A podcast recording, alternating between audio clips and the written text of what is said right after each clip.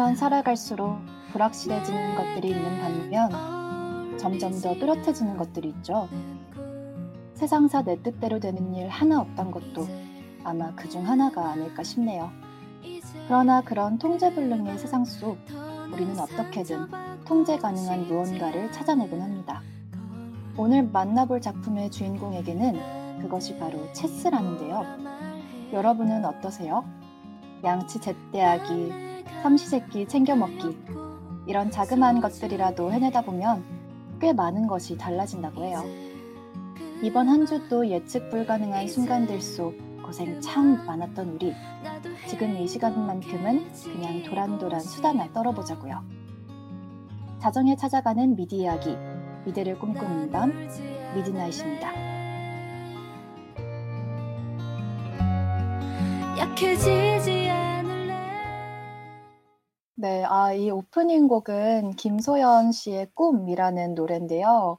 제가 개인적으로 위로가 필요할 때 많이 찾았던 곡입니다. 네, 그래서 여러분들도 혹시 힘드실 때 이 곡을 들으면 위로가 되지 않을까 해서 한번 오프닝 곡으로 가져와 보았습니다. 아, 오늘 주디의 오프닝 멘트랑도 너무 잘 어울리고 정말 아, 아. 탁월한 오프닝 곡 선곡이었던 것 같아요. 감사합니다. 네, 저희가 오늘 또 어마무시한 재미난 컨텐츠를 가져왔죠. 저희가 아유, 오늘은 어떤 작품을 다루나요? 꾸물? 아, 저희가 오늘은 바로 넷플릭스에서 정말 정말 화제가 됐던 어, 인기작 아. 퀸즈 갬빗이라는 드라마를 가지고 왔습니다.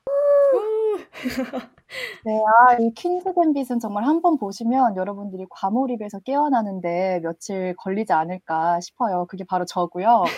네, 그래서 오늘 다 같이 함께 덕질하는 마음으로 또 안 보신 분들이라면 저희가 약간 영업하는 기분으로 방송을 진행해 보려고 합니다. 아, 좋습니다. 네, 그러면 꾸물의 청취 방법을 청취 방법 안내를 한번 듣고 시작을 해볼게요. 네. 청취 방법 간단하게 안내해 드리도록 할게요. 본 방송의 경우 PC로 청취해 주시는 분들께서는 yirb.yonsei.ac.kr에서 지금 바로 듣기를 클릭해 주시면 되고요. 스마트폰으로 청취해 주시는 분들께서는 앱스토어 또는 플레이스토어에서 엽 앱을 다운로드 하신 후 들어주시면 됩니다. 다시 듣기도 제공해 드리고 있어요. 사운드 클라우드, 팟캐스트, 팟빵에서 YIRB 엽 검색하시면 저희 방송을 비롯해 다양한 엽의 방송을 다시 들으실 수 있으니 많은 관심 부탁드려요. 저작권 문제로 다시 듣기에서 제공하지 못하는 음악의 경우 사운드 클라우드에 선곡표를 올려놓겠습니다. 더불어 엽은 이번 학기 안전하고 즐거운 방송을 위해 마이크를 주기적으로 소독하고 모든 DJ가 마스크를 쓰고 방송을 진행하고 있습니다. 사회적 거리를 지키며 안심하고 들을 수 있는 엽이 되기 위해 노력하겠습니다. 아, 네. 정말 깔끔하고 스윗한 꾸물의 네, 청취 방법 안내였고요. 감사합니다. 그러면은 저희는 퀸스 갬빗을 본격적으로 얘기하기 전에 음악을 하나 듣고 올까요? 네, 좋습니다. 저희가 오늘 체스에 관한 드라마에 대해서 이야기를 나눠볼 텐데요. 이제 우리가 이 과몰입의 세계로 빠져보기 위해서 어울리는 음악 한 곡 듣고 오겠습니다. 준비됐어 난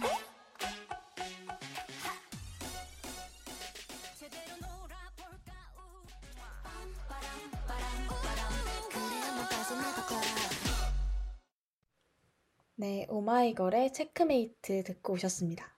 네, 아, 이게 또 퀸스 갬빗이 체스를 주제로 한 드라마이기 때문에 그 체스 용어 중에 checkmate가 있잖아요. 그렇죠. 네, 꾸물이 찰떡같이 이 노래를 찾아오셨습니다. 감사합니다. 아, 그러면 이 기세를 몰아서 저희 1부 한번 시작해 볼까요? 네, 좋습니다.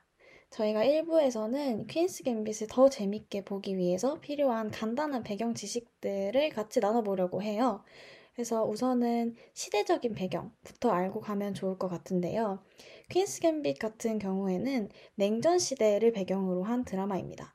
냉전 시대라는 음. 말은 사실 많이 들어보셨을 것 같아요. 그쵸? 네. 과연 이게 정확하게 무엇일까 하면은 또 맞아요. 헷갈리는 그런 면이 있죠. 그래서 냉전 시대라 하면 일단 어 연도상으로는 세계 2차 대전 이후에 약 50여 년 동안 지속되었던 소리 없는 전쟁의 기간을 일컫는 어, 용어라고 보시면 될 것 같습니다. 그래서 소리 없는 전쟁이라고 하는 이유는 어, 2차 세계대전이 끝난 이후에 진짜 이렇게 서로 총칼을 써서 서로를 죽고 죽이는 그런 전쟁의 시간은 끝이 났지만 이제 미국과 소련, 그러니까 소비에트 연방을 주축으로 해서 이데올로기 싸움을 세계가 벌였던 것이죠.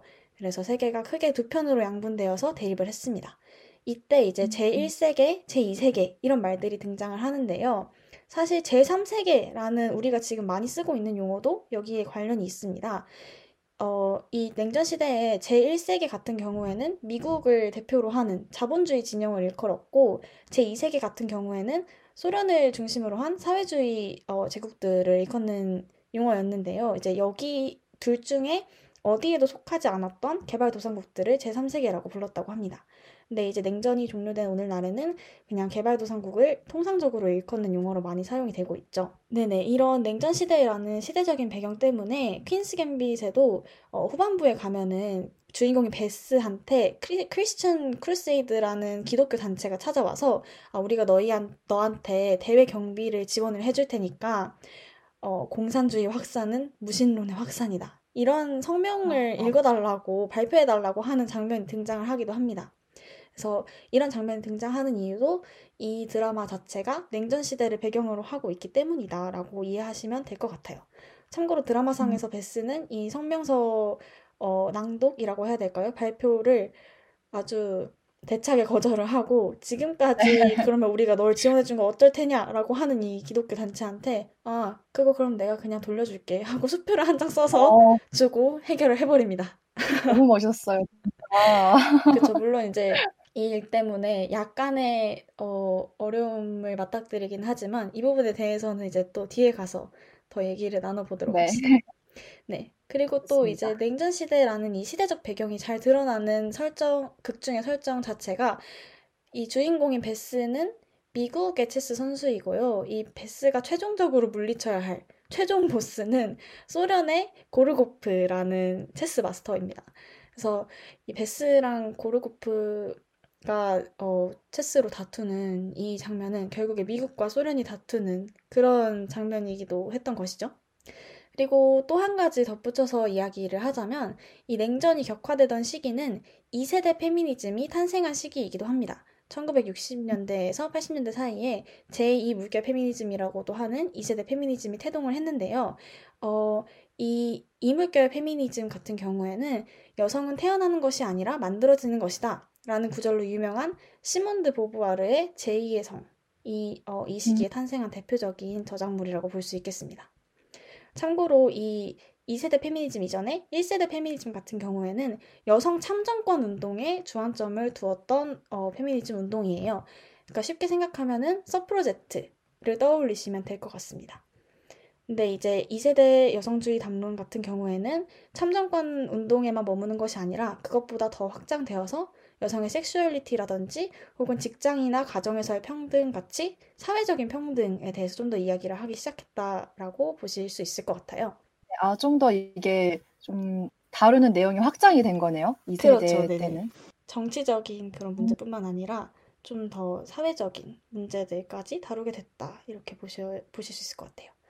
그래서 이런 사회적인 배경은 또 극 중에서 베스의 친엄마가 베스에게 과거에 해줬던 이야기들이 회상씬처럼 나오는 장면들이 있어요. 그래서 이 부분에서 좀 확인을 해보실 수 있는데요. 베스의 친어머니가 이제 베스에게 여성으로서 산다는 것이 어떤 것인지에 대해서 말하는 장면이 몇 가지 등장을 합니다. 그래서 뭐 예를 들어서 남자들은 꼭 온갖 걸 가르치려 들어. 하지만 그 사람들 실컷 나불대게 두고 넌 네가 생각하는 대로 밀고 나가는 거야. 여자 혼자 지내려면 강해져야 해. 이런 대사도 등장을 하고요. 그래서 이렇게 베스 어머니가 말하는 대목들도 이때 이런 시대상과 관련이 있을, 있다고 할 수 있을 것 같습니다. 네, 아, 이게 어쩐지 뭔가 그러니까 여성이 주인공으로 나와서 주체적으로 살아가는 걸 보여주긴 하지만 뭔가 그거에 초점이 맞춰진 드라마는 아닌 것 같았는데 중간중간 회상씬에서 계속 이런 얘기가 나오더라고요. 뭔가 남자들에 대한 이야기 아니면 뭐 여성에 대한 이야기 이런 대사가 나와서 궁금했는데 이게 이 시대상이랑 관련이 있겠네요. 네, 그런 것 같아요. 특히 이제 베스의 친어머니 같은 경우에는 극 중에서도 되게 그 당시에 똑똑한 여성인 것으로 음. 설정이 되어 있어요. 그래서 여전히 여성에 대한 차별이 존재했던 시기임에도 불구하고 어, 우리가 오늘날에도 아이비 리그라고 하는 어, 명문대학교 중에 하나인 코네대학교에서 수학 박사 학위를 받았다 이렇게 설정이 되어 있는 인물이기도 하고요. 그래서 어, 이런 설정들 때문에 더 어떻게 보면 베스의 친어머니가 베스에게 이런 말들을 많이 했던 것일 수도 있겠죠? 이렇게 시대적인 배경은 일단 기본적으로 냉전 시대였다. 그리고 냉전 시대에 제 이물결 페미니즘이 태동하였다. 이렇게 보시면 될 것 같아요. 그러면 음. 우리가 어, 이렇게 대략적인 시대 배경은 알아봤으니 조금 더 체스에 대해서도 알아보면 좋겠죠? 네. 아, 이 체스 하면 또 여러 종류의 말이 존재하는데요.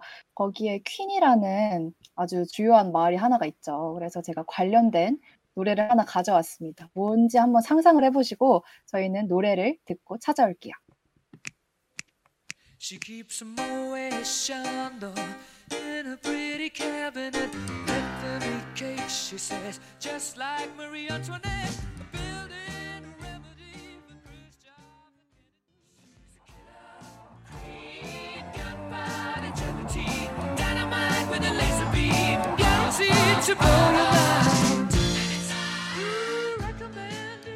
best, insatiable.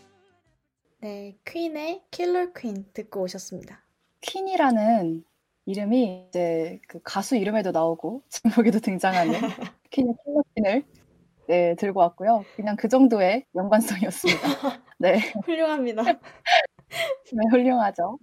네, 그러면은 이제 체스에 대해서 소개를 해드릴 텐데, 이게 퀸스 갬빗이 아까도 말씀드렸지만, 체스를 주제로 계속 이제 극이 이어집니다. 그 제목 퀸스 갬빗부터가 체스의 용어 중에 하나예요. 근데 이거를 이제 이해하시기 위해서는 이따가 네, 체스에 대한 기본적인 지식을 아신 후에 이해가 가능하실 거라 생각을 해서 이따 소개를 드리고요. 먼저 체스에 대해서 한번 살펴보겠습니다. 혹시 꼬물은 체스에 대해서 잘 아시나요? 아, 저는 정말 정말 체스를 하나도 알지 못하는 상태에서 퀸스 갬빗을 보기 시작했고요. 지금도 사실 여전히 잘 모릅니다. 네. 네, 저 역시 체스에 대해서는 정말 모르는 상태에서 봤는데, 그런데도 재밌었어요. 근데 아. 뭔가 이게 뭔지 모르겠지만 재밌다? 이런 느낌으로 계속 네, 보게 돼서 중반부부터는 아, 체스에 대해서 조금이라도 알고서 보면 더 재밌겠다 싶어서 이것저것 찾아봤어요. 그래서 이제 체스는 어, 아주 아주 오래된 보드 게임 중에 하나입니다. 그리고 오늘날까지도 많은 사람들이 즐기는 보드게임이고요. 이 체스에는 말이 여섯 가지 종류가 있어요. pawn, rook, bishop, 나이트, 킹, 퀸 이렇게 여섯 가지가 있는데요. 아마 퀸스 갬빗에 이 단어들이 많이 등장을 할 겁니다. 그래서 이 말마다 개수가 달라요. 그래서 킹과 퀸은 각각 한 개씩이고요. 룩, 비숍, 나이트 얘네는 두 개씩 그리고 마지막으로 폰은 여덟 개입니다. 네, 그래서 이렇게 여러 가지 말들과 함께 체스가 진행이 되고요. 여기서 킹이 가장 중요한 말이에요. 얘가 잡히면은 게임이 끝나는 겁니다. 그리고 얘는 한 번에 한 칸, 전진 혹은 후진만 가능하고 이렇게 움직이는 데는 약간 제약이 있는 그런 중요한 말이라고 할 수 있고요. 여기서 퀸은 가장 강력한 공격용 말입니다. 어, 다른 말들은 아까 킹처럼 뭐 한 칸씩밖에 못 움직이거나 이렇게 제약이 있는데 퀸은 모든 방향으로 경기자가 원하는 만큼 이동이 가능합니다. 그래서 퀸을 가장 강력한 말이라고 하고요. 어, 이 말들은 시간을 지나오면서 좀 규칙이 많이 변했어요. 어, 꿈을 혹시 이 퀸이 사실은 그 여왕이 아니라 다른 말이었다는 걸 알고 계시나요? 어, 정말요? 저는 킹, 퀸 이렇게만 들어봐가지고 무엇이었나요, 아, 원래? 이거는 사실 재상 또는 장군 이런 말이었다고 해요. 어, 근데 이게 시대를 거치면서 아예 성별까지 여왕으로 바뀐 말이라고 합니다. 음, 그렇군요. 그리고 이거는 그 퀸이 지금은 아주 자유자재로 움직인다고 했는데 원래는 한 번에 대각선으로 한 칸만 움직일 수 있는 가장 약한 말이었대요. 근데 어, 이렇게 네, 위상까지 상당히 변한 말이라고 합니다. 어, 그래서 이제 체스의 게임 형식은 과거에도 그리고 지금도 두 사람이 각자 이 16개의 말을 가지고 64개의 눈이 있는 체스판에서 이루어집니다. 그리고 상대의 킹을 잡기 위한, 즉 체크메이트 하기 위해 움직이는 게임이라고 보시면 돼요. 아까 꾸물이 오마이걸의 Checkmate라는 노래를 들고 왔는데 맞아요. 네, 그게 바로 네, 이 체스의 용어입니다. 어, 단순히 상대방의 그 킹을 공격하는 거를 체크라고 해요. 그래서 그 퀸스 갬빗을 보시면 그 주인공 베스가 계속 멋있게 체크, 체크라고 하는 게 나와요. 이게 바로 상대방의 킹을 공격하는 네, 그 행위를 말하고요. 이 상태에서 킹이 그 체크, 자기를 공격해 오는 거를 피할 방법이 없어지면은 checkmate로 게임이 끝나는 겁니다. 그래서 이 주인공이 항상 체크 하고서 마지막에 이기기 전에 mate라고 외치고 딱 어. 끝이 나죠. 그쵸. 네. 그 킹을 잡는 것 자체는 chessboard 위에서 굳이 실현은 하지는 않아요. 그냥 상징적인 의미고 약간 이게 체스가 또 퀸스 갬빗 보시면 아시겠지만 상당히 매너가 넘치는 게임이에요. 그렇죠. 그래서 네, 상대방의 킹이 이- 어차피 잡힐 상황이면 그냥 상대방이 체크라고 알려줘요. 마지막에 그냥 관례상 이제 서로 악수하고 끝낸다고 합니다. 아 그리고 이게 그 이제 자기의 킹이 이제 무방비 상태가 돼서 자신이 패배할 상황이다. 그러면 자기의 킹을 본인이 직접 쓰러뜨려요. 그래서 아마 꿈을 기억나실 거예요. 그 퀸스 갬빗에서 이그 패배자들이 자기 그 말을 쓰러뜨리면서 게임 끝내는 그걸 아마 보셨을 거예요. 맞아요. 네, 그래서 이게 바로 이렇게 패배를 인정하는 관례라고 합니다. 네. 그래서 이렇게 게임이 기본적으로 진행이 되는 거고, 네, 계속 퀸스 갬빗 아직 안 본 1인님께서 채팅창에 이상한 드립을 올려주고 계셔요. 네, 굳이 답변은 하지 않겠습니다. 네. 그리고 이제 퀸스 갬빗이라는 이 작품 제목이 뭔지를 알아볼 시간이 왔는데요. 이 체, 체스라는 게임은 오프닝, middle game, end game 이렇게 세 가지 파트로 구성이 됩니다. 뭔가 그 사이사이에 뭐 구분선 같은 게 있는 건 아니지만 기본적으로 시작하고 그 게임의 초반부를 오프닝이라고 불러요. 그리고 이 오프닝은 뭔가 그냥 직관적으로 그때그때 달라진다기보다는 이미 효율적인 오프닝 패턴이 많이 존재를 한대요. 사람들이 많이 연구를 해놨기 때문에 선택한 그 오프닝, 그 중에 이제 오프닝 하나를 선택해서 게임을 진행을 하는데 그거에 따라서 본격적인 게임인 미들 게임의 양상이 다양하게 변화를 한다고 합니다. 네, 여기서 꾸물이 퀸스 갬빗을 제대로 보셨는지 테스트를 하나 할게요. 어, 어, 그 체스 게임에서 과 백이 존재를 하죠. 그 말 색깔이 다르죠. 그쵸. 그러면은 누가 먼저 첫 수를 둘까요? 아, 먼저 수를 두는 네. 제 기억에는 100입니다. 아, 정답입니다. 아, 딩동댕입니다. 백이 이제 첫 수를 두게 돼요. 이게 그냥 항상 항상 백이 첫 수를 두는 거예요. 그런데 이 먼저 두는 쪽이 항상 유리하다고 합니다. 이게 이 드라마 내에서도 계속 언급이 되는데요. 어, 그리고 백이 이렇게 오프닝을 딱 시작을 하면 거기에 흑이 뭔가 응수를 하겠죠. 그거를 흑의 defense라고 합니다. 그리고 여기에서 바로 gambit이라는 단어가 드디어 존재를 해요. 퀸스 갬빗. 그 중에 gambit이라는 단어가 바로 오프닝의 한 종류입니다. 아까 많은 사람들이 오프닝을 이미 패턴을 연구해냈다고 했잖아요. 그 중에 하나가 갬빗이에요. 어, 이거는 그 백이 먼저 첫 수를 둔다고 했잖아요. 거기서 의도적으로 본인이 손해를 보면서 나중에 우위를 점하기 위한 방식이에요. 그래서 먼저 자기의 말을 그냥 약간 잡히거나 이런 식으로 희생을 한 다음에 그 뒤를 노리는 그런 작전이라고 합니다. 음, 그래서 이게 네, 이 갬빗을 수락한다, 거절한다 이것도 드라마에서 되게 많이 나와요. 이거는 백이 이제 의도적으로 자기의 기물을 내어줘요, 희생을 시키려고. 그리고 그거를 흑이 잡는다면 수락을 하게 되는 겁니다. 그리고 만약에 잡지 않으면 갬빗을 거절했다라고 진행이 되는 겁니다. 그리고 여기서 퀸즈 갬빗이라는 단어가 또 파생이 되는데 이게 바로 작품의 제목이죠. 이거는 그 백 쪽에서 pawn이라는 그 말 하나가 있었죠. 그거를 일시적으로 희생을 시키고 나중에 이점을 가져가려고 하는 오프닝인데요. 이거를 통해서 결국에는 자신의 퀸을 전진시키려는 그런 전략입니다. 그래서 퀸즈 갬빗이에요. 이게 어, grand master 레벨이라고 꾸물 기억나세요? 그 드라마에서 grand master 엄청 많이 나왔던 거. 그렇죠, 그렇죠. 네. 바로 그 체스에서 어, 뭔가 보스들, 네, 아주 잘 두는 사람들을 맞아요. 지칭하는 말인데, 그쵸. 그 그랜드 마스터 레벨에서도 이 퀸즈 갬빗이 많이 사용이 된다고 해요. 그래서 인기가 되게 많고 또 분석이 많이 된 오프닝입니다. 이게 양측, 그 흑과 백, 그 양측의 퀸이 마주보고 있는 열에서 뭔가 전략이 일어나기 때문에 또 퀸즈 갬빗이라고 불린다고 합니다. 그래서 어, 이게 제가 추측하기로는 작품의 제목인 이유가 아마 주인공이 여성이기 때문에 퀸이기 때문에 이 퀸즈 갬빗이라는 게 쓰인 것 같기도 하고요.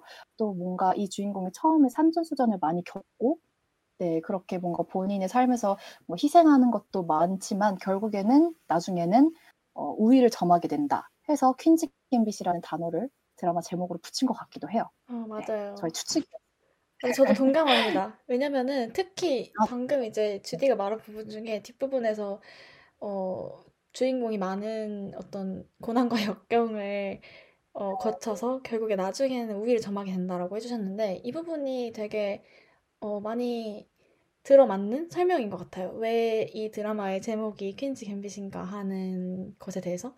그러니까 결국에 어, 베스가 사실 자기가 가지고 있는 체스에 대한 재능 때문에 삶에서 많은 부분들을 포기하고 가는 것들이 있단 말이에요. 뒤에서도 더 이야기를 하겠지만, 뭐 약물 중독에 시달린다든지, 뭐 알코올 중독에 시달린다든지, 뭐 이런 것들을 포함해서. 그래서 어떻게 보면 이 체스 천재인 베스가 재능은 가졌지만 포기해야 했던 것들과 그리고 결국에는 이 마지막 승부에서 우위를 점하게 되는 아. 베스의 운명을 어떻게 보면 처음부터 알려주고 있었던 것이 아닌가 하는 생각이 드네요. 그쵸. 그래서 아마 체스 잘할 분들은 이 제목 보고 좀 그런 걸 예측하셨을 수도 있을 것 같고, 또 여기서 그 퀸즈 갬빗이 맨 처음에 폰이라는 말을 희생한다고 하잖아요. 그 폰이라는 말이 이 말들 중에는 약간 좀, 어, 쫄병? 느낌인가 봐요. 맞아요, 맞아요.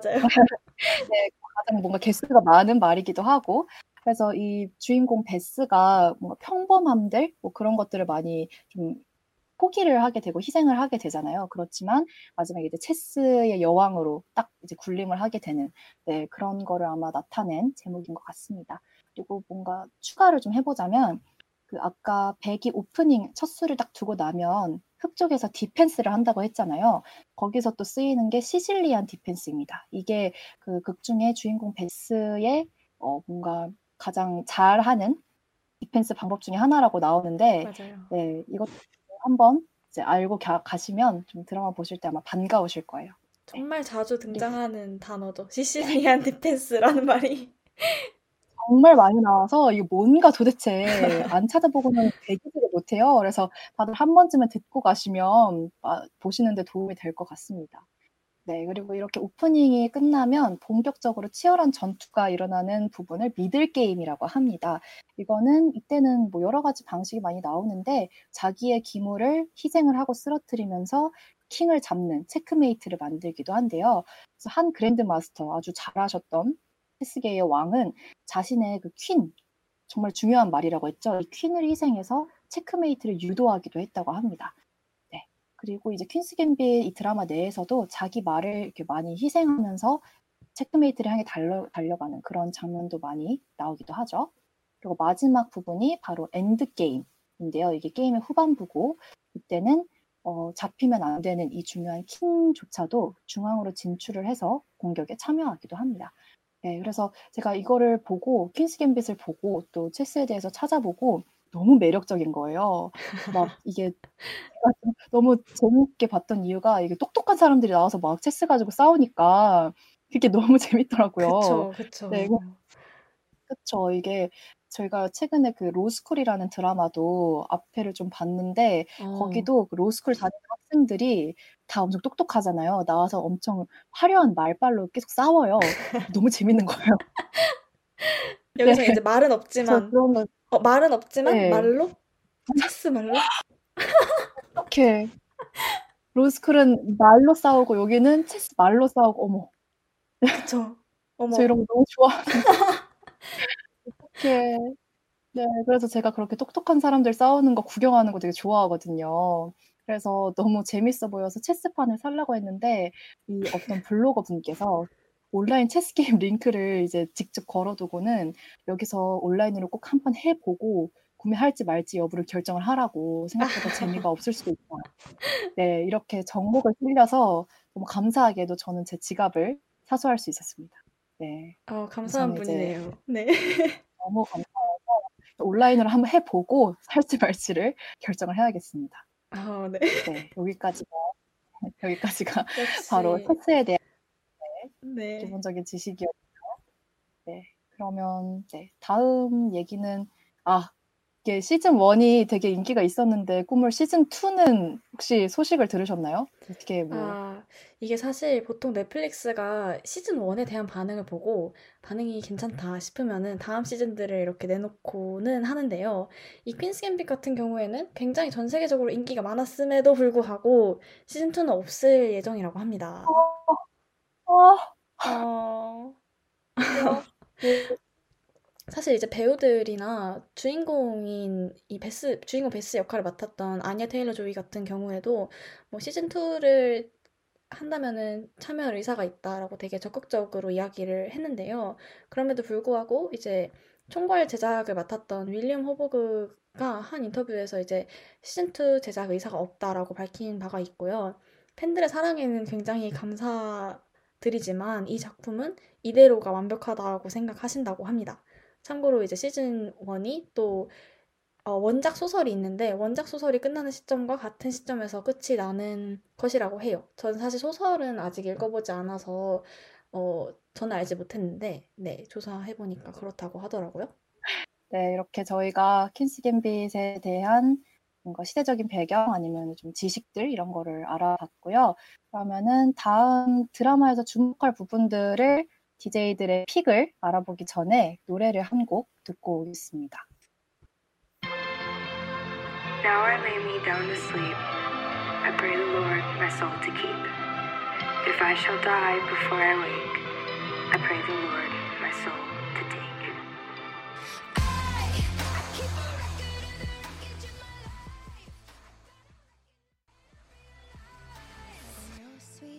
but I'm a hell of a night.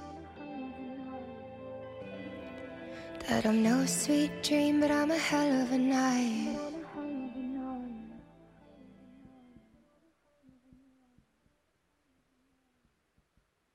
네, halsey의 Nightmare라는 노래 듣고 오셨습니다. 저희가 헐, 이제 이- 그러면은 어, 네, 죄송해요. 아니요, 저는 꾸물의 선곡 이유를 듣고 싶었는데 꾸물이 얘기하고 싶지 않다면 그냥 넘어가도록 할게요. 아니, 아닙니다. 아, 사실 제가 이 노래를 제가 골랐는데 약간 이 노래 분위기가 조금 베스의 어떤 파괴적인 면들과 어울리는 것 같아서 이제 드라마를 보시면은 중간에 베스가 크게 망가지기도 하고 그러는데 그런 장면들과 좀 어울리는 것 같아서 제가 한번 골라봤습니다. 그렇군요. 감사합니다. 아, 네. 저희가 그러면은 이제 본격적으로 이 드라마에서 주목할 만한 부분들에 대해서 이야기를 좀 해보려고 하는데요. 어, 우선 저는 첫 번째로 제일 눈에 띄었던 거는 이 베스라는 주인공이 가진 천재적인 재능과 그에 대한 대가들, 이 대비되는 것이 좀 인상적이었고요. 이 대가에는 아까도 말씀드렸던 어떤 약물이나 알코올에 대한 중독도 포함이 될 것이고, 또 어떤 천재의 외로움 이런 것도 포함이 될 것이고 또 베스 같은 경우에는 굉장히 감정적인 타입이라 그것도 어떻게 보면은 베스가 치러야 했던 대가에 포함이 될 것 같네요. 처음에 어, 베스한테 보육원에서 체스를 처음 알려준 어, 관리인인 샤이벌이라는 분이 계시는데 이 샤이벌 씨가 어, 베스에게 또 이런 천재적인 재능은 동전의 양면 같은 거다라고 말씀을 해주시기도 했죠. 근데 이제 이 대사가 어, 베스가 겪는 일들을 어떻게 보면 굉장히 함축적으로 드러내주는 대사가 아닌가 하는 생각이 듭니다. 맞아요. 이때 약간 이게 복선 같은 느낌이기도 했고, 또 제가 2부에서 명대사에서 또 소개를 하겠지만, 그 베스랑 초반부에 인터뷰를 한 기자님께서도 이 천재들에 대한 이런 양, 동전의 양면 같은 발언을 하십니다. 네. 그래, 그래서인지 제가 항상 원래 드라마나 어떤 작품을 보면 그 주인공의 감정에 엄청 공감을 하고 이입을 해요. 근데 어, 이상하게 이상하게 이 퀸스 갬빗에서는 주인공이 막 안쓰럽다는 느낌이 안 드는 거예요. 저는 보면서 이게 이상한 게 제가 공감 능력이 좀 이렇게 감소한 건가라고 생각을 했는데 또 이게 우는 장면 같은 게 나오면 또 울기도 하고 해서 생각을 해봤더니 뭔가 주인공이 워낙에 천재적이잖아요. 그쵸, 네.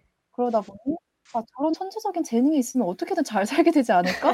이런 생각도 또 들었던 것도 같고 또 이 친구가 계속 본인이 막 스스로 체스 대회 알아가지고 나가고 스스로 계속 삶을 개척해 나가고 막 어려움 극복하고 이러다 보니까 이 친구에 대해서는 뭔가 안쓰럽고 슬프다 이런 느낌은 딱히 안 들었던 것 같아요. 네, 음, 그래서 네네. 친구가 막 이후에도 여러 가지 산전수전을 겪을 때도 막 아이고 안타깝다, 아이 불쌍해 이런 느낌은 안 들고 그냥 아 어떻게든 잘 살겠지 이 생각이 계속 들더라고요. 그래서 이게 바로 천재들을 외롭게 만드는 사고방식이 아닐까 아, 하면서 알아서 좀 잘하겠지. 네. 이렇게 하면 네, 외로워지는. 그리고 아 일단 네, 일단 저런 거 가지고 있으니까 돈도 잘 벌겠지 뭐 이런 생각 때문에 아마 그들이 외로워지는 게 아닐까 해서 좀 반성을 하게 되는 게. 근데 이제 또 뭐 극 중에 베스한테는 다행히도 그런 외로움까지 알아주고 품어줄 수 있는 친구들도 있었잖아요. 맞아요. 그쵸. 네. 저는 이 부분도 굉장히 사실은 인상적이었던 부분으로 또 꼽고 싶어요. 이 베스의 주변인들이 보여줬던 어떤 가족의 아니면 진한 우정 이런 것들 이게 또 관전 포인트라고 할 수 있겠습니다. 사실 네, 퀸스 맞, 갬빗이 처음에 어 1화부터 이 베스가 친어머니를 이제 일찍 여의고 그다음에 보육원으로 가는 것에서부터 시작하는 드라마인데요. 근데 이제 보육원에 가서 어떻게 보면은 진짜 가족이라고 부를 수 있을 만한 사람들을 또 만나게 됩니다. 다행히도. 어, 아까 말씀드렸던 베스에게 체스를 처음 알려줬던 관리인 샤이벌 씨도 그렇고 또 거기에서 처음 사귄 친구인 졸린이라는 친구도 그렇고요. 그리고 보육원에서 이제 지내다가 결국에는 음, 어떤 일련의 어려운 과정들을 거쳐서 입양을 가게 되는데 그 입양 가서 만나게 된 어머니 같은 경우에도 어, 진짜 가족이 되어주는 모습을 볼 수 있습니다. 그리고 또 네, 맞, 체스를 통해서 만나게 된 친구들, 이런 친구들도 베스에게 굉장히 큰 힘이 되어줍니다. 네, 맞아요. 그래서 어, 생각보다 원래는 그 이 주인공의 성격이라면 현실 같은 경우에는 정말 외로워졌을 수도 있겠다 그런 생각이 많이 들었어요. 근데 맞아요. 참이 극 중에 친구들은 어, 너무 다 착하게도 네, 이 베스의 그런 부분까지 다 품어줍니다. 네, 그래서 그런 사람들의 뭔가 따뜻한 면모를 볼 수 있던 네, 그런 등장인물이 많이 나왔었죠. 맞아요. 베스가 굉장히 사실은 승부욕도 강하고 뭐 경쟁심도 있고 어, 어떻게 보면은 다가가기 어려운 타입이라고 느낄 수도 있을 것 같은데 방금 주디가 얘기해준 것처럼 주변에 어, 이렇게 굉장히 날이 서 있는 것처럼 보이지만 그 안에 사실은 어떤 외로움들이나 상처가 있다는 거를 알아주는 사람들이 있어서 또 어, 이렇게 막 자기 파괴적인 모습을 보이다가도 다시 제자리로 돌아올 수 있는 힘을 얻지 않았나 하는 생각이 들어요. 근데 저는 사실 여담이지만 제가 K 드라마를 너무 많이 봤나 봐요. 아까 말씀드렸던 인물 중에 그 베스가 입양 가서 진짜 가족이 되어주는 어머니를 만난다고 말씀을 드렸잖아요. 근데 저는 이 어머니를 사실 굉장히 많이 의심을 의심을 했단 말이에요. 끝까지 막 아, 막 저거 베스의 어 이런 천재적인 재능과 그걸로 타올 수 있는 상금 뭐 이런 거를 노리고 있는 거 아니야? 막 이런 거부터 해가지고 알고 보니 그냥 따뜻한 분이셨던, 네. 그렇죠, 그렇죠. 그러니까 사실 처음에는 어떻게 보면 제가 방금 말씀드린 것처럼 어, 좀 돈을 노리는 것 같은데 이런 면이 보여요, 분명히. 근데 이제 나중에 가면은 점차 그 베스랑 어머니 사이에 유대가 생기면서 좀 점점 더, 아, 진짜 가족이 되어 가고 있구나, 이런 것들이 드러나게 됩니다. 네, 맞, 그쵸. 그 위틀리 부인이 이게 아마 저희만의 뭔가 의심 착각은 아니었을 것 같기도 해요. 처음에 보면은 계속 뭔가 상금 얘기도 많이 언급을 하고 또 엄마로서 입양을 해서 책임져야 하는 엄마로서는 너무 많이 부족한 그런 모습들도 많이 보이기 때문에 네, 처음에는 많이 의심의 눈초리를 거둘 수 없었던 네, 그렇습니다. 그런. 어, 그리고 또 이 주인공 자체가 굉장히 신선한 캐릭터였다라는 이야기도 빼놓을 수가 없을 것 같은데요. 어, 사실 이 베스라는 주인공 자체가 뭔가 굉장히 전형적인 여자 주인공 타입은 아니죠. 뭐 상냥하다거나 싹싹하다거나 이런 스타일도 아니고 또 뭐 사랑에 빠져서 뭔가를 하는 그런 이야기도 아니고요. 퀸스 갬빗이라는 이야기 자체가 뭔가 어, 굉장히 강하게 어떤 어려움들을 헤쳐나가는 그런 스토리라고 볼 수 있을 것 같은데, 어, 사실 이 원작 소설가가 어떤 생각을 가지고 소설을 썼는지를 들어보시면은, 아, 왜 이런 여성 주인공이 탄생할 수밖에 없었는지에 대해서 좀 더 이해를 하실 수 있을 것 같아요. 그래서 이 퀸스 갬빗 드라마의 원작 소설을 쓴 월터 테비스 님이 타임스와의 인터뷰에서 퀸스 갬빗은 똑똑한 여성들을 위한 헌사입니다. 라고 이야기를 하셨어요. 이제 그때 영어로 인터뷰를 하셨으니까 brainy라는 표현을 사용하셨는데 어 이제 그, 그 인터뷰에서 또 저는 베스의 용기와 지성을 좋아합니다. 과거의 여성들은 똑똑함을 감추어야 했지만 이제는 아니죠. 라고도 말씀을 하셨습니다. 그러니까 결국에는 어 어떤 자기의 똑똑한 똑똑함 그리고 그런 재능들, 지성 이런 것들을 감추어야 했던 과거의 여성들에 대한 헌사이면서 동시에 또 이제는 그런 거를 감추지 않아도 되는 여성들에 대한 어떤 응원 저는 이렇게 받아들여졌거든요. 또 하나의 완- 엄청난 재미였죠. 그 상상도 못한 수나 그런 거를 네, 읊고 그러는 게 이 드라마의 그렇죠. 재미였죠. 이제 원래 천재 주인공이 갖는 또 매력이 있으니까요. 어, 그리고 또 이제 이 이런 강렬하고 신선한 캐릭터인 베스를 아주 아주 훌륭하게 소화해준 배우인 아냐 테일러 조이의 열연도 관전 포인트에서 빼놓을 수 없을 것 같습니다. 그쵸? 주디 어떻게 저- 저는 보셨나요? 저는 이 작품에서 이 테일러 조이를 처음 봤어요, 이 배우를.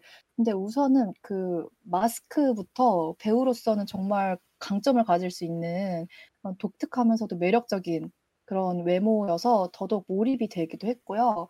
또 목소리도 정말 몰입감을 많이 줬고 그 이 천재 체스녀를 연기하는 게 정말 어려웠을 거라 생각을 하거든요. 왜냐면 체스 그 수 놓고 이런 거를 다 암기를 해야 되니까. 어, 그쵸. 네, 그래서 네, 그런 면에서 정말 많이 노력을 하지 않으셨을까 생각을 했습니다. 너무 자연스러워 보였거든요. 그런 행동 하나하나가.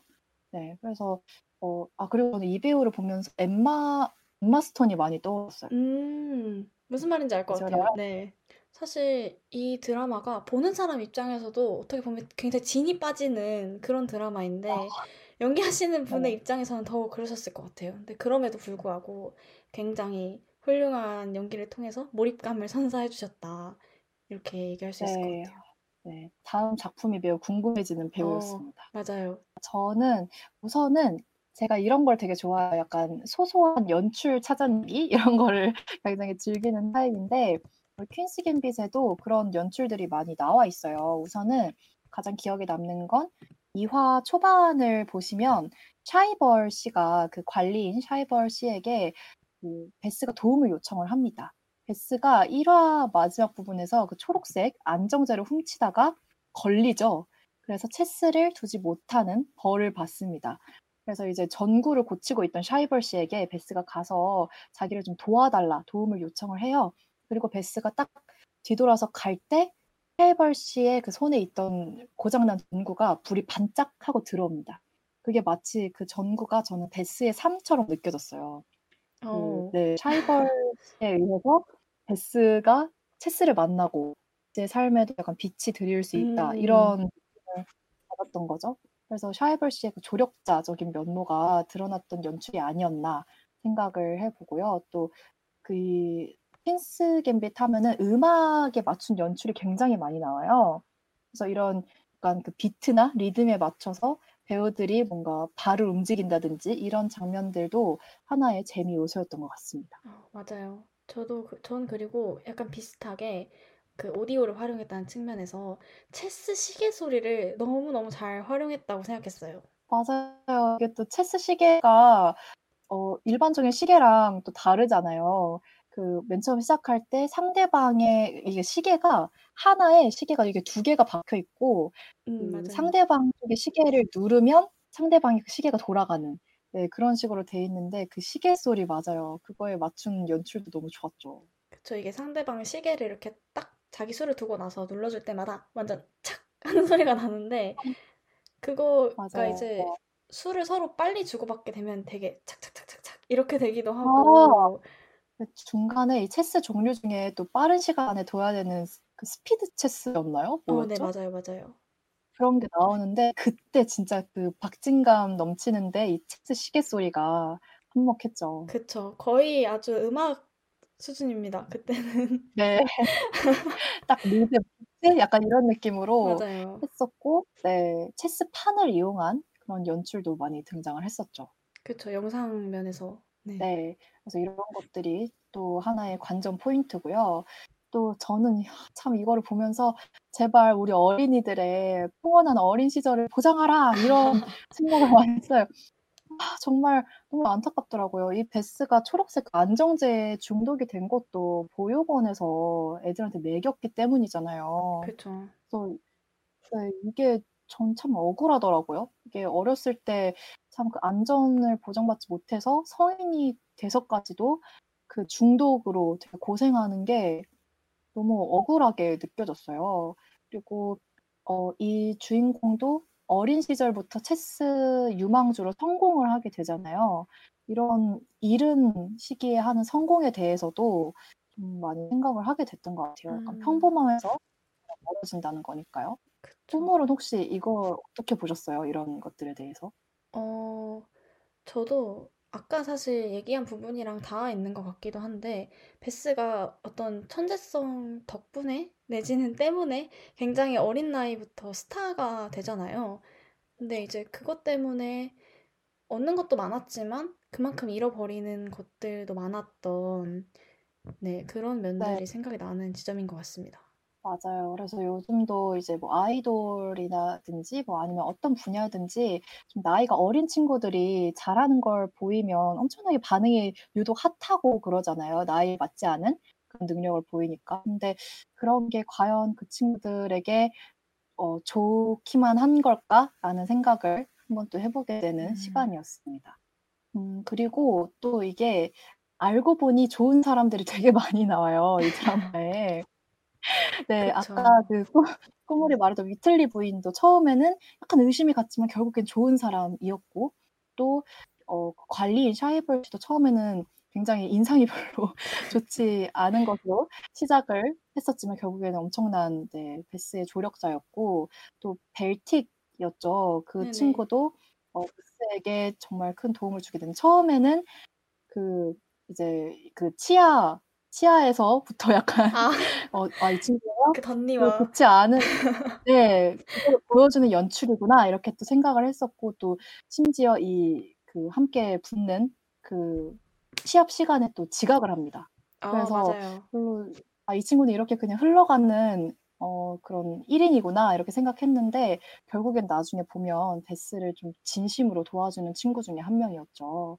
네, 이렇게 뭔가 아, 어, 처음 인상과 다른 면모를 보여주는 게 바로 현실 고증 아닐까라는 생각을 음, 네, 했습니다. 왜냐면 제가 뭐 인생을 이렇게 오래 산 건 아니지만 살아가다 보면 어, 처음에는 별로였지만 나중에 계속 겪어보면 되게 좋은 사람들이 많이 있잖아요. 그래서 사람은 사계절은 겪어봐야 안다. 뭐 이런 말이 있는 것처럼 어, 어, 저희도 좀, 네, 여기서도 이런 교훈을 나름 얻을 수 있었던 것 같습니다. 그 마지막으로는 또 아까도 살짝 언급을 했는데 눈물을 막 유도하려고 하는 구간이 딱히 없다는 거? 음, 어, 마지막에 물론 베스가 그 꾸물 아시죠? 아, 꾸물이 이따가 아마 소개를 해주실 텐데 샤이벌 씨의 그 눈물 나는 아, 그 장면이 하나 정말. 있잖아요.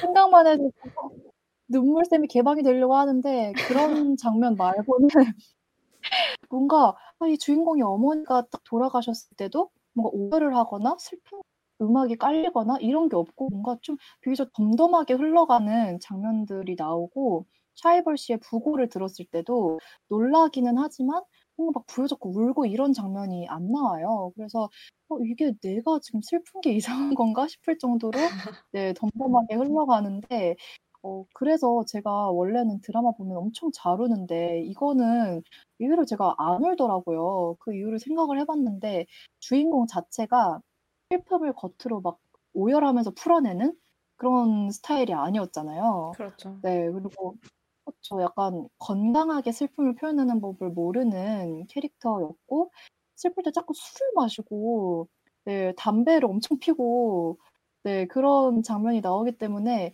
이 친구가 막 보면서 눈물이 난다기보다는 그 친구 건강이 너무 염려가 돼서 네, 자꾸 자꾸 걱정이 되더라고요.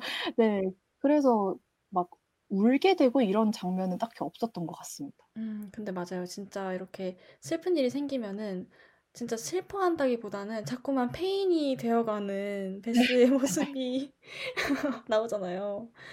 어떻게 보면 마음을 아프게 하는 포인트이기도 했는데 그래서 이 주인공 서사만 보면 진짜 휴지 들고 봐야 되는 그런 작품인데 이런 캐릭터 특성상 어, 그렇게 딱히 뭐 휴지나 티슈 그런 게 필요하지 않았던 네, 그게 또 하나의 재밌는 포인트였습니다. 네, 그쵸. 사실은 이게 어, 어떻게 보면은 어린 나이에 혈혈단신이 된 천재 소녀가 자기의 재능으로 세계를 제패하는 그런 눈물과 감동의 스토리로 만들 수도 있었을 텐데, 근데 이제 그쵸. 여기서는 좀 더 긴장감을 느끼게 하는 그런 이야기로 풀어냈던 것 같아요. 제가 이 부, 이거는 약간 TMI일 수도 있지만, 아, 약간 소소한 관전 포인트를 또 하나 말씀드리자면은, 여기에 사실은 우리에게 굉장히 익숙한 배우들도 많이 나옵니다. 혹시, 혹시 그죠. 누군지 눈치채신 거 있을까요? 아, 저는 우선은 그 친구는 알겠어요. 그 베니? 네, 그. 베니를 저 그래서 어딘가 본 것 같긴 하지만 알아채지 못했는데 5화 중반부에 이 친구가 모자를 벗으면서 메이즈 러너에 나왔던 친구라고 딱 깨달았어요, 그때. 어, 맞아요. 맞아요. 그 이제 카우보이 네. 모자 같은 모자를 쓰고 그 US 오픈에서 굉장히 베스에게 쓰디쓴 패배를 안겨주었던 아, 네, 베니 와츠라는 역할을 연기한 토마스 브로디 싱스터라는 배우는 방금 주디가 얘기한 것처럼 메이즈 러너에서 뉴트 역할을 맡았던 배우이기도 하고요. 또 더 많이 아실 만한 역할로는 그 러브 액츄얼리에 등장하는 꼬마 아역 시절에 그 역할을 했었던 배우입니다. 세상에. 아, 그리고 다른 아, 그 다른 배우들도 뭔가 낯이 익은 분들이 많이 나오기는 하더라고요. 근데 어디 나왔는지는 모르겠어요. 어, 그쵸. 근데 그 중에서 가장 여러분에게 큰 충격을 안겨드릴 만한 배우는 이제 위에서 계속 언급되었던 벨틱이라는, 해리 벨틱이라는 거의 뭐라고 해야 될까요? 베스의 첫 라이벌이라고 해야 될까요? 그 역할을 맡았던 어, 해리 멜링이라는 배우는 해리포터 시리즈에서 해리를 괴롭혔던 그 사촌 두들리 역할을 맡았던 배우입니다. 매치가 안 되는데요. 진짜. 너무 다르죠. 아, 하긴 많이 크긴 컸겠네요. 시간이 그만큼. 어, 그쵸. 와, 진짜. 와, 이거는 어쩐지 그분이 짝, 네, 그분이 특히 벨틱이 어디선가 많이 본 것 같았어요. 그 약간 독특하게 이렇게 생기셨잖아요, 음, 마스크가. 네네. 그래서인지 더 아마 기억에 남았을 것 같기도 해요. 해리포터에 나오셨던 분이었군요. 음, 정말 이분 같은 경우에는 두들리 역할을 할 때는 굉장히 그 해리를 괴롭힐 때 심술 맞은 눈빛을 하고 있었는데 여기서는 이제 전혀 그런 걸 찾아볼 수 없는 네, 그런 모습으로. 등장하시더라고요. 그렇죠. 베스를 정말 진심으로, 진심을 다해 도와주는 친구로 나오기 때문에 더더욱 인상이 많이 달랐을 것 같습니다. 아, 맞아요. 정말 충격적이네요. 어, 네, 아, 지금, 초초님께서 네. 오, 두들리라니. 두들리라니. 놀라움의 연속이었던 퀸스 갬빗. 네, 저희의 TMI들 여기서 마무리를 해보고요. 네. 1부를 마무리하면서 노래 한 곡을 듣고 오실 텐데요. 이 곡은 제가 베스를 생각을 하면서 선곡을 한 곡입니다. 아리아나 아. 그란데의 포브. 네. 듣고 돌아오실게요.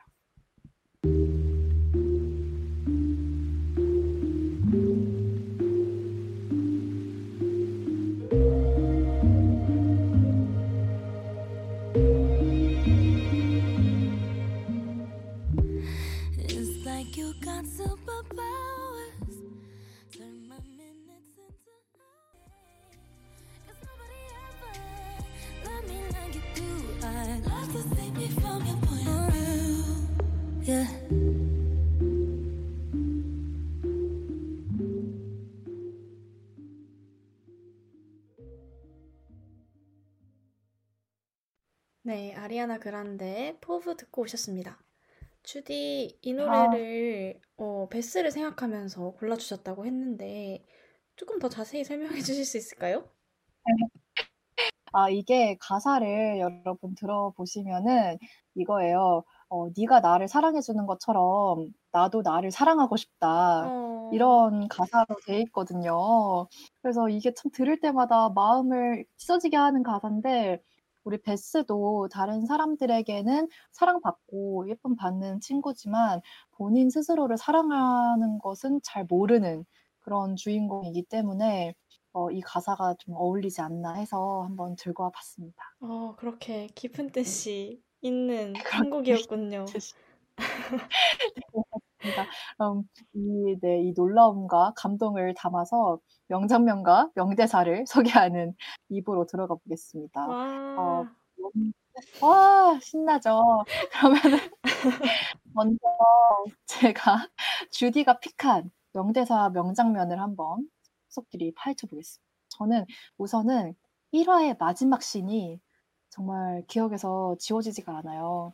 이 보육원에서 자꾸 애들한테 초록색 안정제를 먹이다가 어느 순간부터 주에서 애들한테는 안정제 먹이는 거를 금지를 한다.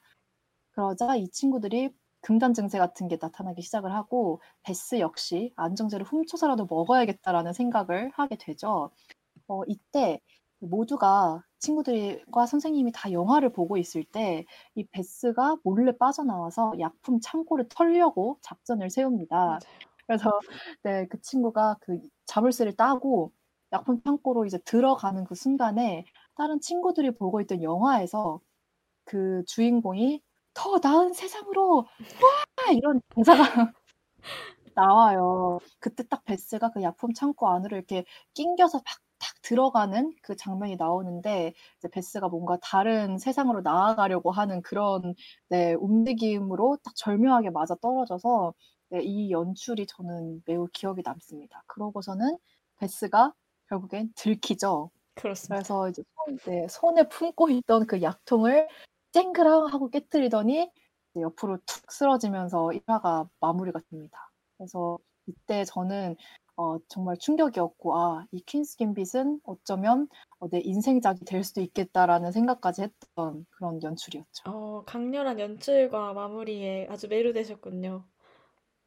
네, 저는 이런 연출 엄청 좋아하거든요. 그래서 작품 내용이 별로여도 이런 약간 되게 변태적인, 변태적으로 절묘한 연출이 나오면 저는 거기에 너무 빠져요. 그래서 이 1화에서 아주 이 작품의 매료가 됐습니다. 어, 아주 퀸스 갬빗이 그런 걸 또 아주 잘했죠. 전체적으로. 맞아요. 전체적으로 이제 연출에 많이 힘을 썼던 작품이었죠. 그리고 그 3화에서 베스가 인터뷰하는 장면이 나와요. 근데 이게 바로 아까 꾸머리 그 샤이벌 씨가 동전 양면이라고 천재성을 그렇게 말씀을 하셨던 거랑 연관이 되는데 여기서 베스가 우선은 체스에 대해서 자신의 그 가치관을 얘기를 합니다. 어, 가장 먼저 눈에 띈 것은 체스판이었다. 단 64칸으로 이루어진 세상. 그 안에서 안락함을 느꼈다. 통제 가능하고 예측 가능한 세상이었고 다치더라도 제 탓인 거죠. 그렇기 때문에 체스의 매력을 느꼈다고 얘기를 하는데 여기에서 베스에 대해 정말 많이 알 수가 있습니다. 우선은 베스가 워낙에 아픔을 많이 겪었기 때문에 어, 이 세상이 정말 통제 불가능하고 상처를 많이 받게 된다고 이제 생각을 하고 있었겠죠. 그렇기 때문에 이 체스만은 자신이 통제가 가능한 세상이고 또 다치더라도 본인이 수를 잘못 놨기 때문이다. 라고 언급을 하는데 이게 되게 기억이 많이 남아서 제가 오프닝 멘트에도 그런 느낌으로 좀 썼었어요. 아, 그리고 그래서 이게 그런 감동적인 네, 오프닝을 여기에서 영감을 받아서 쓰신 거였군요. 맞아요. 제가 여기서 영감을 받았어요. 이게 우리가 살면서 진짜 내 맘대로 안 되는 거 투성이잖아요. 아, 근데 그렇죠. 네, 체스라는 세상 안에서는 내가 그냥 말을 잡아가지고 내 킹이 잡히는 거고 다 내 탓인 거고 상처받을 일도 없다 뭐 이런 식으로 말을 하는 게 좀 마음이 많이 갔어요. 그리고 여기서 이제 그 기자가 아포페니아라는 단어를 얘기를 합니다. 이게 음. 다른 사람들은 못 찾는 의미를 발견하는 증상을 얘기를 한대요. 그러니까 뭔가 좀 독특한 천재성 이런 거를 상징을 하는 거죠. 이런 아포페니아를 가지고 있는 사람들은 외롭거나 황홀하거나 이제 그런 둘 중에 두 가지의 감정을 모두 느끼게 된다고 하죠. 아, 네. 이게 그렇겠네요. 다른 사람들은 모르는 의미를 발견하는 거니까요. 그쵸. 그렇기 때문에 정말 일종의 쾌감을 느낄 수도 있겠지만 한편으로는 다른 사람들은 공감하지 못하기 때문에 음. 외로움을 느끼게 되는 거죠. 그래서 이게 이것도 역시 좀 기억에 많이 있는 장면이었습니다. 그리고 아 꿈을도 아마 많이 공감을 하실 텐데 3화의 마지막 씬에서 아, 베스가 아 택시 안에서 엄마의 손을 이렇게 탁 무심하게 탁 잡는 장면이 나와요. 이게 어, 간단하게 아 꿈을 이거 기억나세요? 이 장면? 당연, 당연히 기억이 나죠. 제가, 제가 그렇게 의심했던 위틀리 부인의 손을 베스가 딱 잡아줄 때 잊을 수가 없습니다. 네. 맞아요. 이게 간단하게 설명을 드리면 그 아까 말했던 그 메이즈 러너에 나왔던 우리 친구 베니 베니한테서 이제 처음으로 패배를 맛봅니다. 베스가. 그래서 체스 인생에서 첫 고배를 마셨는데 그때 위로를 건넨 그 위틀리 부인이 이제 베스에게 뭔가 현실적인 그런 위로를 많이 건네요. 근데 거기서 베스가 좀 엄마에게 모진 말을 하게 되죠. 어, 거기서 이제 엄마가 늘 완벽할 수는 없다. 그랬더니 베스가 체스에 대해서 모르시잖아요. 이렇게 얘기를 하는데 엄마는 지는 게 어떤 기분인지는 알지? 라고 했더니 베스가 비아냥대면서 아시겠죠? 라고 얘기를 합니다. 그래서 여기서 네, 이렇게 모진 말을 하게 됐는데 여기서 이 엄마는 차분하게 이젠 너도 알겠지? 라고 얘기를 하죠. 이젠 너도 그 지는 게 뭔지를 너도 알겠지? 라고 차분하게 딱 얘기를 하고 딱그 씬이 끝이 나요. 그래서 여기서 이제 진심으로 베스를 위하고 있구나라는 느낌을 받았고 다음 날에 택시에서 이제 둘이 나란히 앉아 있는데 베스가 엄마의 손을 이렇게 무심히 탁 잡는 어, 그 장면. 아, 이 둘은 정말 서로에게 소중한 인연이 되겠구나. 그런, 네, 마, 그런 감정을 느끼게 했던 장면이었고, 아까 꼬물이 말한 것처럼 위틀리 부인에 대한 모든 의심이 거두어진 장면이었어요. 그렇죠, 그렇죠. 네, 아, 그래, 베스마저 이렇게 마음을 열고 있는데, 왜 의심을 하냐. 그동안의 제 의심은 모두 정말, 네, 좀 많이 미안하게 느껴졌던 장면이었고, 전 여기서 눈물이 팍 터졌어요. 어, 눈물은 안 흘렀어요? 아, 저는, 아, 저도 원래 좀 슬픈 장면을 보면은 잘 우는 편이긴 한데, 근데, 네. 어, 네, 저는 안타깝게도 눈물은 나지 않았지만, 감동은 받았답니다. 네, 저는 약간 그 베스가 이렇게 바로 그 인정을 하고 엄마한테 먼저 화해의 손길을 건넬 거라고 예상을 못 했기 때문에 더 반전으로 느껴져서 눈물이 왈칵 터지지 음, 않았나 싶어요. 네. 그리고 마지막으로 제가 데려온 거는 5화에서 벨틱, 아까 그 해리포터의 두들리로 네네. 나오셨던 우리의 두들리, 네, 벨틱이 정말 진심 어린 목소리로 베스에게 Be careful, Beth 라고 남기고 어, 딱 짐을 챙겨서 나가요.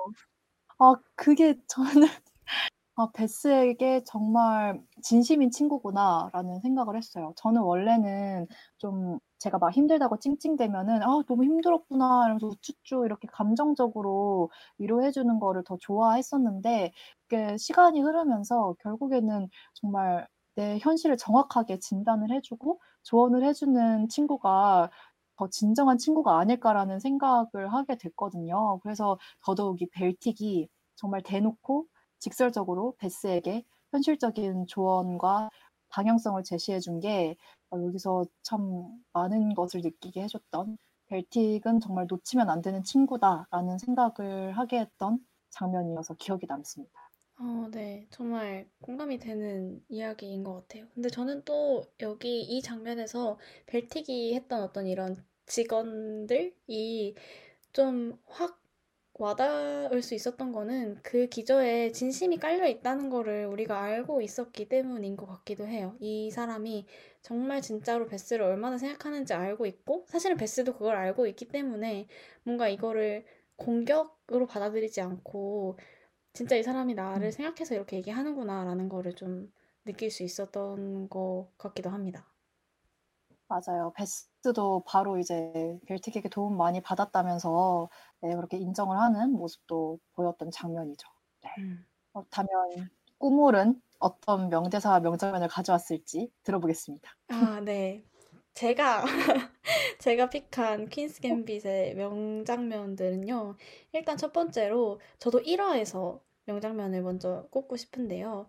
저는 좀 초반부에 등장하는 장면을 데리고 왔습니다. 이제 아까 주디가 계속 이야기를 해주었는데 이 베스를 포함한 보육원의 많은 친구들이 보육원에서 주기적으로 줬던 초록색 안정제에 중독이 돼요. 근데 이 안정제가 뭔가 일종의 각성 상태를 만들기도 하는 그런 약물로 설정이 되어 있는 것 같은데, 그래서 이 베스가 자기 친구의 조언에 따라서 그 보육원에서 먹으라고 줬을 때 안정제를 안 먹고 모아놨다가 밤에 한꺼번에 아. 먹습니다. 근데 이제 그 안정제를 먹고 나니까 갑자기 천장을 딱 봤는데 천장에 체스판이 이렇게 확 그려지는 거예요. 그러면서 맞아요. 이제 마음속으로 혼자 이렇게 머릿속으로 체스를 두는 거죠. 이렇게 샥샥샥 완전 진짜 너무나 그 베스의 천재성을 시각적으로 보여주는 장면이었다 이런 생각이 들었고요. 또 이제 이 베스가 안정제를 활용해서 이 천장에 체스를 두는 거를 되게 오랜 시간 동안 활용을 합니다. 자기 체스 인생에서. 그래서 본인의 본격적인 체스 인생 서막을 여는 장면인 동시에 또 이 지긋지긋한 안정제 중독의 시작이 되는 장면이기도 하죠. 그래서 좀 그런 면에서 기억에 많이 남는 장면인 것 같습니다. 물론 시각적으로도 너무 강렬했어요. 어, 맞아요. 정말 지긋지긋한, 너무 지긋지긋한 그 중독이 시작이 되는 곳이고, 또 꾸물 말처럼 그 CG 연출이 그 천장에 아까 꾸물이 소리 낸 것처럼 샤샥 이렇게 체스 말들이 막 움직이는데 그게 너무 멋있었거든요. 웅장하고 장엄한 느낌이 났기 때문에 네, 보는 즐거움도 있었던 장면이었던 것 같아요. 맞아요. 어, 그리고 저는 이제 나머지 명장면들은 마지막 화에서 무려 두 개나 음. 골라왔는데요. 일단 첫 번째는 어, 정말 이것도 눈물 없이 볼 수 없는 장면인데 이제 마지막 화인 7화에서 베스가 어, 굉장히 어떤 인생의 쓴맛을 보고 난 뒤에 피폐해진 상태로 집안에 혼자 이렇게 갇혀서 술을 마시고 담배를 피우고 이러면서 시간을 보냅니다. 근데 어느 날 누군가가 찾아와서 문을 열어봤더니 아니 글쎄 엄청 오래전에 연락이 끊긴 보육원 친구 졸린이 찾아온 거예요, 베스를. 왜 전화도 안 받냐고 하면서 걱정이 돼가지고. 근데 이제 졸린이 좀 충격적인 말을 전해줍니다. 바로 이, 어, 그 베스에게 처음 체스를 가르쳐줬던 차이벌 씨의 부고를 전해주는데요.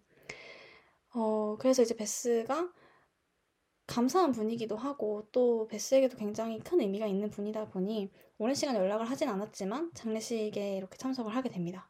근데 이제 장례식에 갔다가 거기서 빠져나와서 보육원으로 베스가 가게 되는데 거기서 지하실로 내려가서 이제 눈물 없이 볼 수 없는 장면이 펼쳐집니다. 이제 샤이볼 씨가 알고 보니까 베스랑 연락이 안 되는데도 계속 베스가 어떻게 살고 있는지 신문 기사나 이런 걸 통해서 지켜보고 계셨던 거예요. 그래서 그거를 이렇게 다 스크랩을 해가지고 벽에 막 붙여놓고 처음에 어린 어린 베스랑 찍었던 사진도 거기 있고 맞죠. 그게 진짜 눈물 포인트입니다. 저도 와, 이 장면에서 처음에 아까 꼬물이 말했잖아요. 그 베스에게 조 졸린가요? 이름이 졸린 뭐죠? 졸린 졸, 졸, 졸리로 졸, 아, 예. 아, 졸리 졸리 그 친구가 찾아왔을 때도 저는 딱 문을 열자마자 그 친구 얼굴이 딱 보일 때 정말 제가 옛, 옛 친구를 만난 것 마냥 눈물이 완전 줄줄 흘렀었는데 샤이벌 씨의 그 신문 스크랩 아, 그 오밀조밀 그거 신문 다 오려 가지고 이렇게 아기자기하게 붙여 놨을 거라 생각을 하니까 아, 정말 너무 마음이 아픈 거예요. 그리고 그쵸. 한편으로는 네, 너무 애석했던 게 왜 이들은 장례식에서 재회를 해야 하는가. 어, 그게 그니까요. 너무 마음이 아팠어요. 좀 이게 잘 되고 나서 다시 이렇게 좀 대화를 할 수 있는 장면이 하나라도 있었으면 좋았을 텐데, 네, 그런 생각이 들어서 너무 마음이 아팠습니다. 맞아요. 그리고 더 마음이 아팠던 설정이라고 해야 될까요? 설정이 사실 이제 샤이벌 씨가 베스에게 처음 체스를 알려준 사람이기도 하지만 베스가 처음 체스 대회에 참가할 수 있도록 참가비를 지원해준 어, 사람이기도 합니다. 이제 베스가 맞죠. 처음에 그 위틀리 부인에게 입양을 갔을 때는 처음에는 그 위틀리 부인이 베스가 체스를 하고 싶어 하는 거에 별로 관심이 없었어요. 근데 베스는 체스 대회에 나가고 싶고, 근데 그러기 위해서는 참가비를 내야 되고, 근데 엄마는 관심 없으니까 참가비를 대주실 리가 없죠. 그래서 샤이버 씨에게 편지를 씁니다. 이 내가 경기에 참가를 하고 싶은데 참가비 5달러를 빌려주면 이겨서 10달러로 갚겠다. 이렇게 얘기를 해요. 그리고 샤이버 씨가 5달러를 빌려줍니다. 그래서 베스가 경기에 참가를 하게 되고 그 뒤로 이제 또 쭉 자기 재능을 펼치면서 나아가게 되는데 베스가 샤이버 씨가 돌아가시기 전에 이 10달러를 못 갚아요. 아, 정말 애통하네요. 어쩔 그러니까요. 거야, 진짜. 그러니까 이게 이 아, 지켜지지 못한 약속이 너무나 마음을 아프게 하는 거죠. 아, 진짜. 아, 참. 아, 진짜. 아니, 저는 그, 네, 물론 이제 그 샤이벌 씨는 갚을 거라고 이제 네, 생각은 안 했겠지만, 그걸 바라고 빌려준 건 아니었겠지만, 그 베스는 얼마나 마음이 아프겠냐고요. 이거를 그쵸. 어쨌거나 은혜를 못 갚은 그런 느낌일 테니까. 네. 그래서 좀, 아, 그리고 또 베스가 한창 피폐해지고 술에 취하고 막 이래서 전화 오는 것도 아무것도 안 받을 그 시기에 이제 이 샤이벌 씨는 돌아가셨을 테니까, 네, 맞아요. 그것도 아마 연락도 못 받고, 네, 이랬던 것도 참 일종의 네, 슬프게 만든, 더욱 슬프게 만들었던 그런 설정이었죠. 네. 뭔가 그런 베스가 느꼈을 법한 죄책감이나 이런 것들이 느껴져서 더 마음이 아팠던 음, 것 같습니다. 네. 어, 그리고 또 이제 7화에서 또 인상 깊은 장면이라고 하면은 이제 거의 결말 부분에 이르러서 베스가 결국에는 어찌저찌 고난과 역경을 딛고 보르고프라는 최종 보스와 맞붙게 됩니다. 근데 이제 이 과정에서 굉장히 친구들의 도움을 많이 받아요. 거의 약간 팀 베스를 결성해서 같이 경기를 하는 것처럼. 네. 맞아요. 이게, 어, 일단 금전적인 지원도 받고요. 체스 경기 측면에서도 좀 도움을 많이 받는데, 아까 위에서 말씀 드렸, 일부에서 말씀드렸던 부분인데, 베스가 그 기독교 단체에서 우리가 어, 대회 경비를 지원해 줄 테니까 성명서를 읽어달라고 한 제안을 거절했다라고 말씀드렸잖아요. 그러면서 돈을 막 다 돌려줬다고. 근데 이제 그래서 빈털터리가 되는 바람에 이 소련에서 열리는 경기에 참여를 하기 위해선 돈이 또 필요한데 그걸 낼 여력이 안 되는 상황이 되어버린 거예요. 이제 뭐 비행기도 타야 될 것이고 뭐 가서도 기타 등등의 여비가 들겠죠? 근데 그래서 아 어떻게 해야 되나 여기저기 막 전화도 해보고 돈을 마련해 보려고 하는데 그 아까 샤이벌 씨 부고를 전하러 찾아왔던 졸린이 선뜻 아 그럼 내가 로스쿨 가려고 모아놨던 돈을 너한테 빌려줄게 이렇게 얘기를 합니다. 그래서 베스가 못 갚으면 어떡하냐 이렇게 했는데 아 나는 그래도 의미 있다고 생각한다 라고 얘기하는 감동의 물결 정말 감동의 물결. 그, 그 피 같은 돈을 친구 그, 그 뭐야, 매치하러 가는데 다 쏟아 부어준다는 게 그게 솔직히 가족이 아닌 이상은 불가능한 일이잖아요. 그렇죠. 그래서 결국에는 결국엔 네, 네. 그렇게 졸린의 도움을 받아서 일단 소련으로 떠납니다. 그래서 소련으로 떠나고 어 보르고프와 굉장히 박빙의 승부를 펼치는데요. 심지어 하루 만에 끝나지도 않습니다.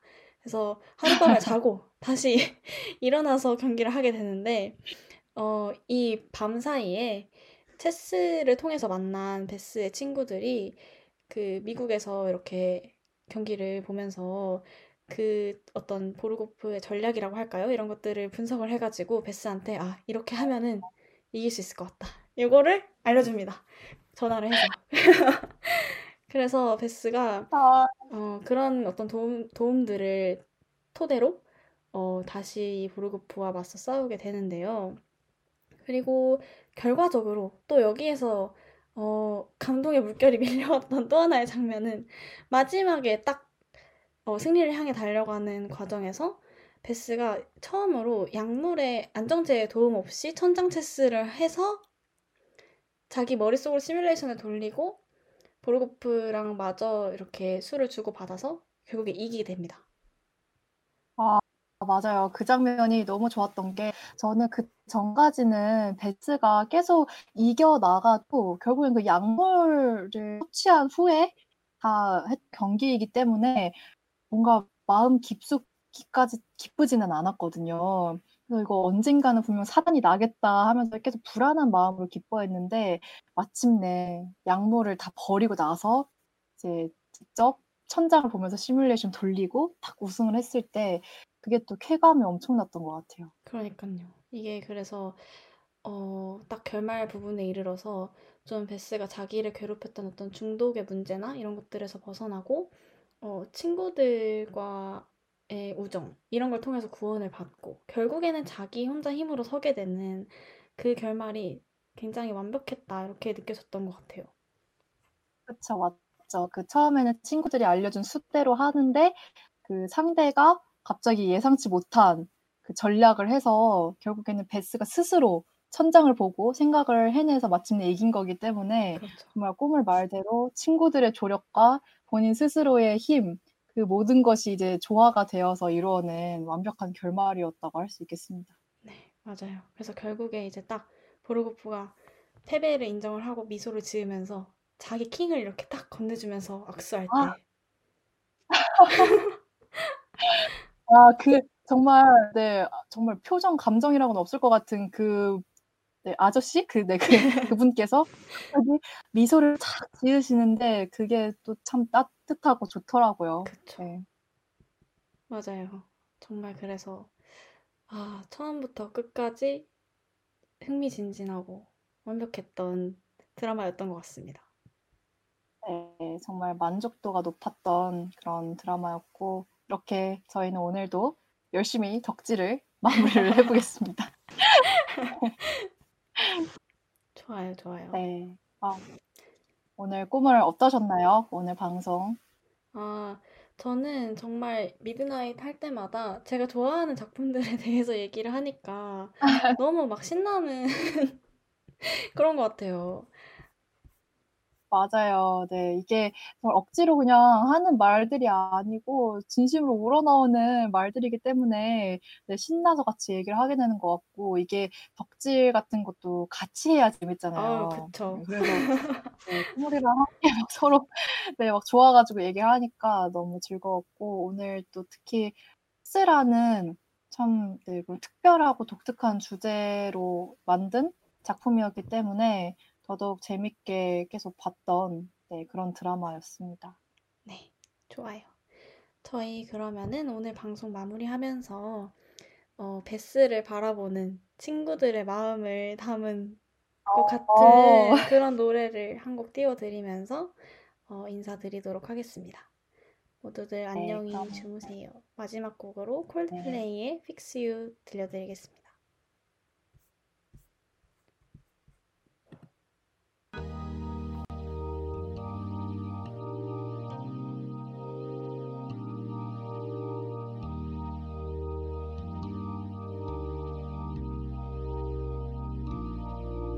Try your best but you don't succeed.